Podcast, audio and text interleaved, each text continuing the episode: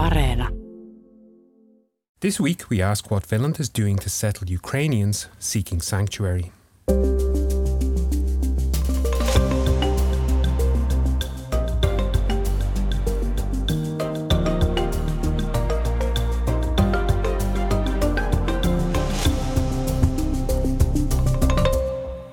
And welcome to All Points North, the podcast that always tops the happiness charts. I'm Ronan Browne, and joining me this week is Zena Iovino. Welcome, Zena. Thank you, Ronan. It's great to be here. So, before we get into the big stories of the week, which have, of course, mostly revolved around Ukraine, has anything else caught your eye over the past few days? Well, you know, some very significant industrial strikes are looming over Finland right now. Most recently, teachers said they would not turn up to school the week after Easter. Like many other public sector employees, school staff are also looking for significant raises. And don't forget that some 40,000 healthcare workers have also warned they may go on strike on April 1st. Yes, it will be very interesting to see how all this springtime of discontent plays out.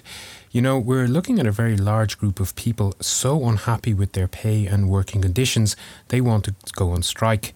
That does seem to clash with the idea that I'm living in the happiest country in the world, but we will come back to that one a little later.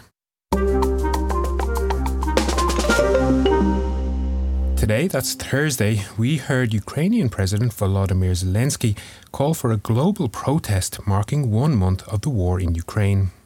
Show your standing. Come from your offices, your homes, your schools and universities. Come in the name of peace. Come with Ukrainian symbols to support Ukraine, to support freedom, to support life. Come to your squares, your streets. Make yourselves visible and heard. Say that people matter, freedom matters, peace matters, Ukraine matters. From March 24th, in downtowns of your cities, all as one together who want to stop the war. In recent episodes of this show, we've talked about how the war has drastically shifted Finland's perception of its eastern neighbor. Finnish leaders have traveled all over the US and Europe talking about NATO, and the public's attitudes towards membership in the military alliance have reversed, going from no to yes. But today we're turning our focus on the people most affected by the conflict, the people of Ukraine, and especially those who have made the journey to Finland to seek sanctuary from Russia's attack. This week, we reported that an estimated 10,000 Ukrainian people have fled to Finland since the outbreak of the war. And the Finnish Immigration Service said that this is not even the total number, as many Ukrainians have chosen not to go through the official channels. Ukrainians are able to enter and stay in Finland for a period of three months visa free. We also reported that the Finnish Immigration Service are expecting anything up to 80,000 Ukrainians to arrive in Finland because of the war, even though exact numbers are, of course, nearly impossible to predict. So, this week, we wanted to find out how Finnish authorities are meeting the needs of those arriving. Most Ukrainians coming here are women and children. That means that, in addition to housing and healthcare needs, there are implications for the school system in the middle of the academic year. Yes, and so to get an idea of some of the challenges Ukrainian people are facing here, I spoke with Natalia Taizmai. She is a member of the board of the Ukrainian Association in Finland who have been helping the new arrivals. These people who came here as refugees, I met them and they are women with children and babies, newborns. And it's tremendously shocking that uh, like they're crying, they are they were just shaking because they were under bombs and they had to leave at home their parents or their husbands and uh, brothers uh, and all these people they wish to go back home as soon as possible. There's one of the things i also would like to be mentioned that um, like helping ukraine and helping ukrainians we just uh, we don't help just one nation. Yeah. And these politicians started to talk about that but uh, it was uh, first said by historians and opinion makers and analytics that this is the European war. So while helping Ukrainians, for example, here in Finland, Finns help themselves. I also asked Natalia about the practical challenges people face when they arrive and what are their main priorities. I guess first is dwelling, where to live, and uh, the, the second, where to find a job where they could work because this financial support is around uh, 300 euros. Of course, it's not enough. And uh, there are also a lot of questions in the Ukrainian groups uh, on Facebook about uh, schools and kindergartens, like about children, how and where they can put children into this educational system. Natalia's last point about finding school spots is a very urgent one. Now, this week we reported that a group of about 40 Ukrainian children have just started school in Tampere. The exact number of Ukrainian kids who need to go to school nationwide is still unknown. Yeah, but it does seem that the majority have arrived into the Helsinki region. So I spoke with Marjo Kyllönen, who is head of the City of Helsinki's Education Development Unit. She told me that the city is ready to receive Ukrainian kids into the school system and have already started preparing for their arrival we are very aware that they are coming from war and we know that they might be quite traumatized. So we have been discussing also with our social and health department how to support these children. So we are very concerned also of the well-being of these children and how to help them to get through these terrible experiences that they have had before they migrated from their country. So, does this mean that Ukrainian kids go straight into a regular Finnish classroom? No, not, not exactly. Kyllönen said there's usually a one year long preparatory period for new arrivals where the children start learning Finnish as well as taking one or two other classes. During this preparatory year, we integrate those children to the mainstream classes so they can start to study some subjects that are easy to study without having a, a very good knowledge of Finnish language.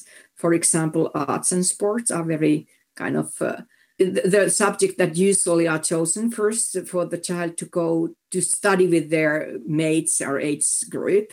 And that is, uh, to our understanding and experience, it's very important that these children are not only studying amongst themselves, but they get integrated to these mainstream classes.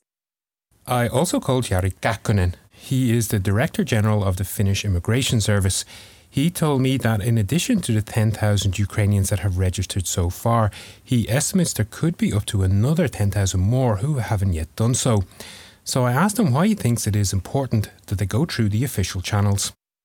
I could encourage them really to register themselves to the authorities. Temporary protection gives them quite a good status here in Finland, and then they would be then in, in our radar and of course, they can then at any time turn to us and ask help and let's say accommodation from the reception centers or means to support them or other, other services. So I think that would be a guarantee from them that somebody is looking after them no matter what happens. Natalia also mentioned that many Ukrainian people arriving here want to find a job as soon as they can. We reported that some Ukrainians have been the target of scams where they are asked to pay a fee to apply for jobs that don't actually exist. Yes, and I asked Jari Kähkönen about this. He said preventing this was another argument in favour of registering with the Immigration Service. I'm very, very, very sad that there has been some attempts to uh, lure the Ukrainian refugees to some jobs that are not true. And of course, we have to remember that the people who are fleeing the war are very vulnerable and it's totally non-acceptable that someone is trying to use them for some illegal purposes. It's one advantage. It's or, or it's why it's important to register that. That then, if you get let's say a job offer or something, you can discuss with your social worker or the reception center staff with that. Is it a good offer or something like, that? and you can get, get, get advice. And of course, our social advisors and staff have been trained to spot trafficking and these kind of things. Before we leave this section, we will go back one last time to Natalia Taismai of the Ukrainian Association in Finland for her thoughts on how people here might continue to support both Ukraine and the Ukrainians arriving, and her comments echoed those of President Volodymyr Zelensky's that we heard earlier.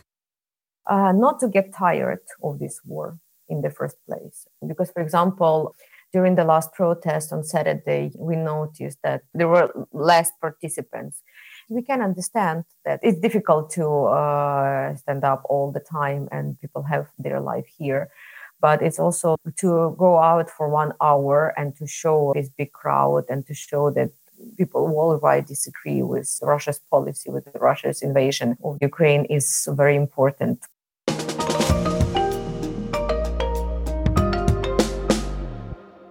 So, this month we've been talking about the cost of living in Finland, and in particular looking at how people might make some savings here and there. We've previously heard about the benefits of growing your own vegetables and rescuing leftover food from restaurants and grocery stores. But this week, it's all about driving.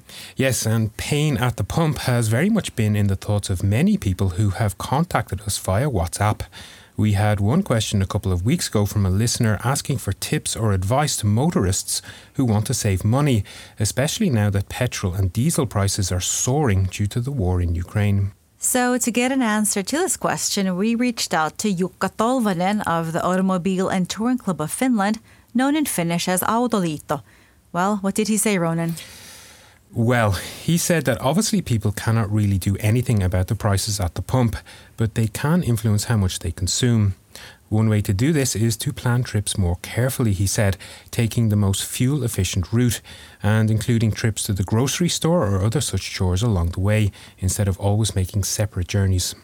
That does make sense. What about when driving? Yeah, there's a lot of things a driver can do to reduce their fuel consumption when driving. For example, always keeping a safe distance from the car in front cuts down on braking. And he also mentioned the importance of good car maintenance, which he said has a sizable impact on emissions. So, if, like me, you've been putting off that annual checkup, now might be the time to get it done. We've also seen how the rising price of fuel is convincing more people to make the switch to hybrid or fully electric cars earlier than they had perhaps planned. So we asked him about this as well if now is the time to go electric. And he said now might indeed be a good time to at least consider the option, but only if you have the means to charge the car.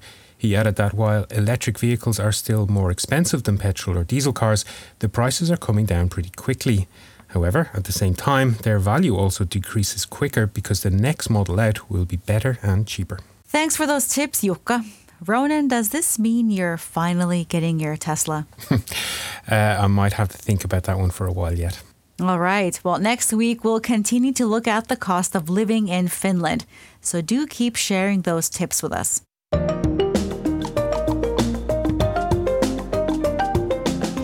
You can join the conversation too. Let us know what you think on Facebook, Twitter, and Instagram. You can also leave a voice note or text on WhatsApp. Our number is plus 358 44 421 0909. I do believe it's time to round up the week's news. It is. Finnish President Sauli Niinistö said he's not ready to reveal his personal stance on Finland seeking membership of NATO. This position was echoed by Prime Minister Sanna Marin, who said she would not announce her own view on Finland joining the military alliance just yet. Surveys this week, meanwhile, showed more public support for Finland joining NATO. A Helsingin Sanomat poll indicated 54% support for NATO, while one commissioned by the think tank EVA found backing of 60% for joining the alliance. Meanwhile, the University of Helsinki said it has been targeted with thousands of anti Russian messages. The messages urge the university to stop accepting students from Russia and end scholarships for Russian citizens. Customs have frozen 21 luxury yachts, citing sanctions against Russia. The vessels are believed to be subject to EU sanctions on Russia following its invasion of Ukraine. As we mentioned earlier, a teacher strike could close the capital schools in April.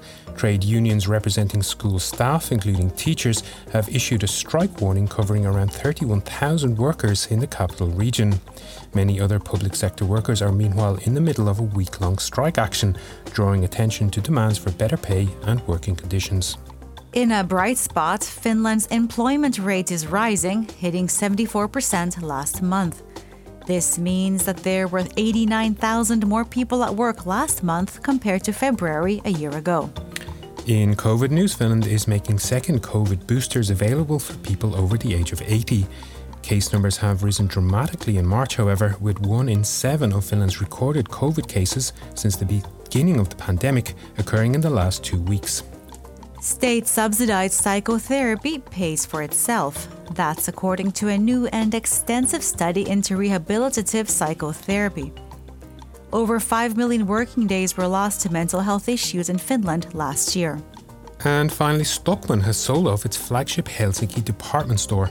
The retailer plans to continue operations while renting the property from its buyer, pension agency firm Keva.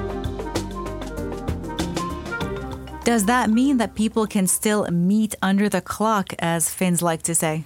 Well, I guess it does. For those of you unfamiliar with this phrase, the clock outside Stockmann department store's front entrance has been a popular downtown meeting point throughout the decades.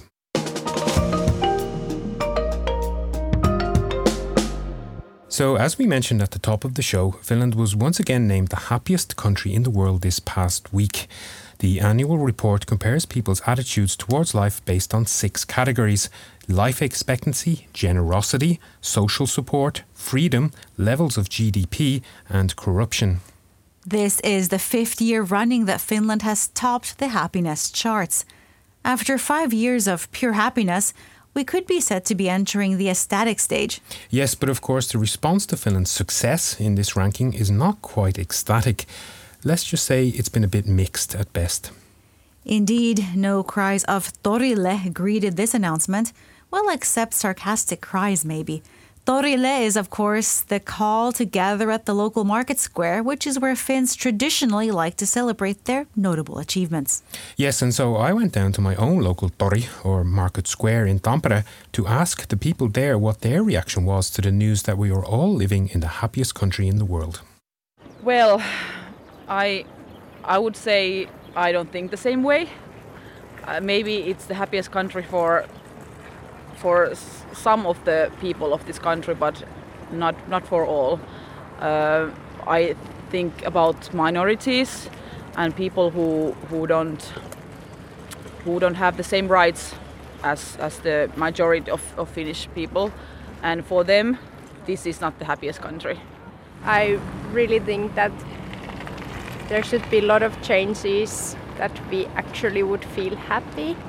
Maybe on the outside we might look like happy country but i feel that inside the people are feeling quite much bad feelings.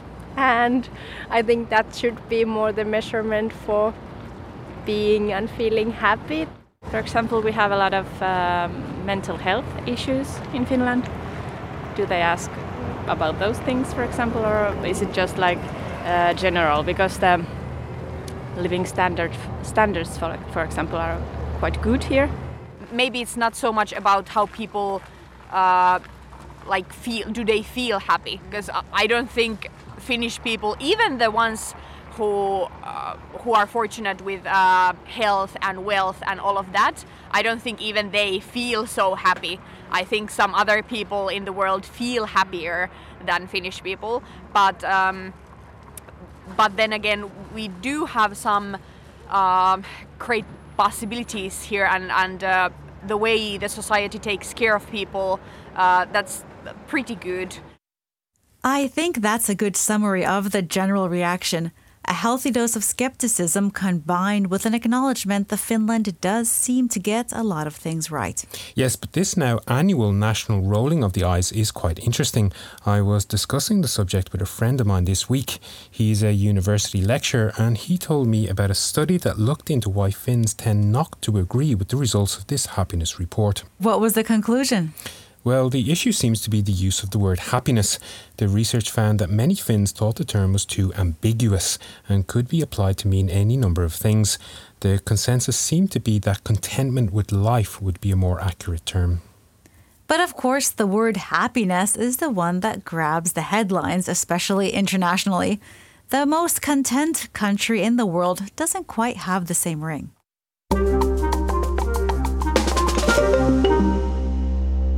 And so that's about all we have time for this week. The weekend is approaching, so Zena, what are your plans? Well, Ronan, one thing I'll try to remember this weekend is that daylight saving time begins again this Sunday. Ah, uh, yes, that's right. So we're springing forward, aren't we? Exactly, Ronan. The official transition takes place at 3 a.m. on Sunday, March 27th we won't return back to standard time until late October. And that means also that the speculation that this will be the last time we change clocks will start up once again.